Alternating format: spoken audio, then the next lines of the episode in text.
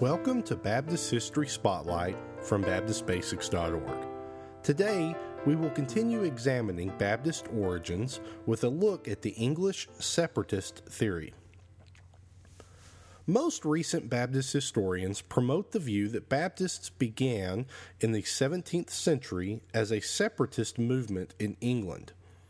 At the time, the Church of England was the only legal church of the realm.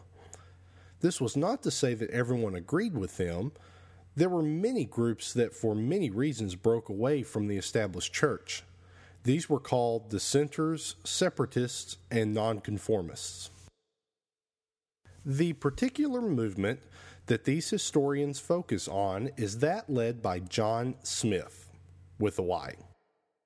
Smyth was born around 1570 and was ordained as an Anglican priest in 1594 soon after he broke away from the Anglican Church. In 1606, Smyth became associated with a separatist congregation in the town of Gainsborough. This congregation split into two and relocated to Holland. One group was led by Smyth and Thomas Helwys. The other was led by John Robinson, William Brewster, and William Bradford. That second group eventually came to the New World and settled in a colony called Plymouth. Today, we call them the Pilgrims. Holland was one of the only places on earth that afforded religious freedom in those days.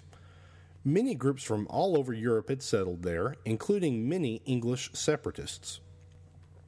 In this atmosphere, Smyth and his congregation continued to develop their own identity and adopt many traditional Baptist views.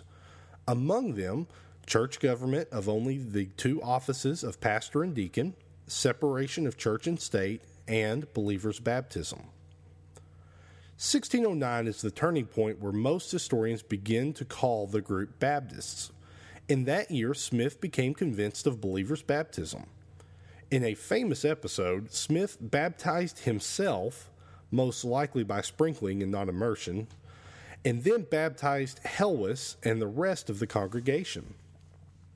Smyth would never return to England and didn't linger very long as a Baptist. He split away from his congregation and attempted to join a group of Mennonites.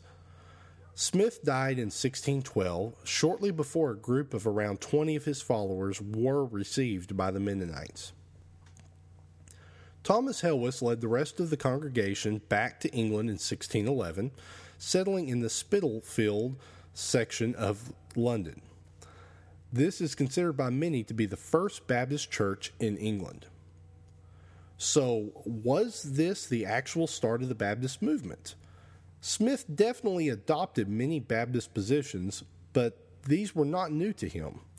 Other groups before and during his time held and promoted Baptist views. He does, however, seem to have come into these beliefs on his own with little outside help. I personally think the safest conclusion is that Smyth was instrumental in starting the Baptist movement in England. English and American historians can so easily identify Smyth because of the commonality of language. There is also little or no evidence that Smyth was acknowledged as the founder of the Baptists until more recent times. I hope that you have enjoyed this brief look into Baptist history please remember to visit BaptistBasics.org and to email any comments to podcast at BaptistBasics.org. Join in next time as we look at the Baptist succession theory. This is Matthew Gage, and I appreciate you listening today.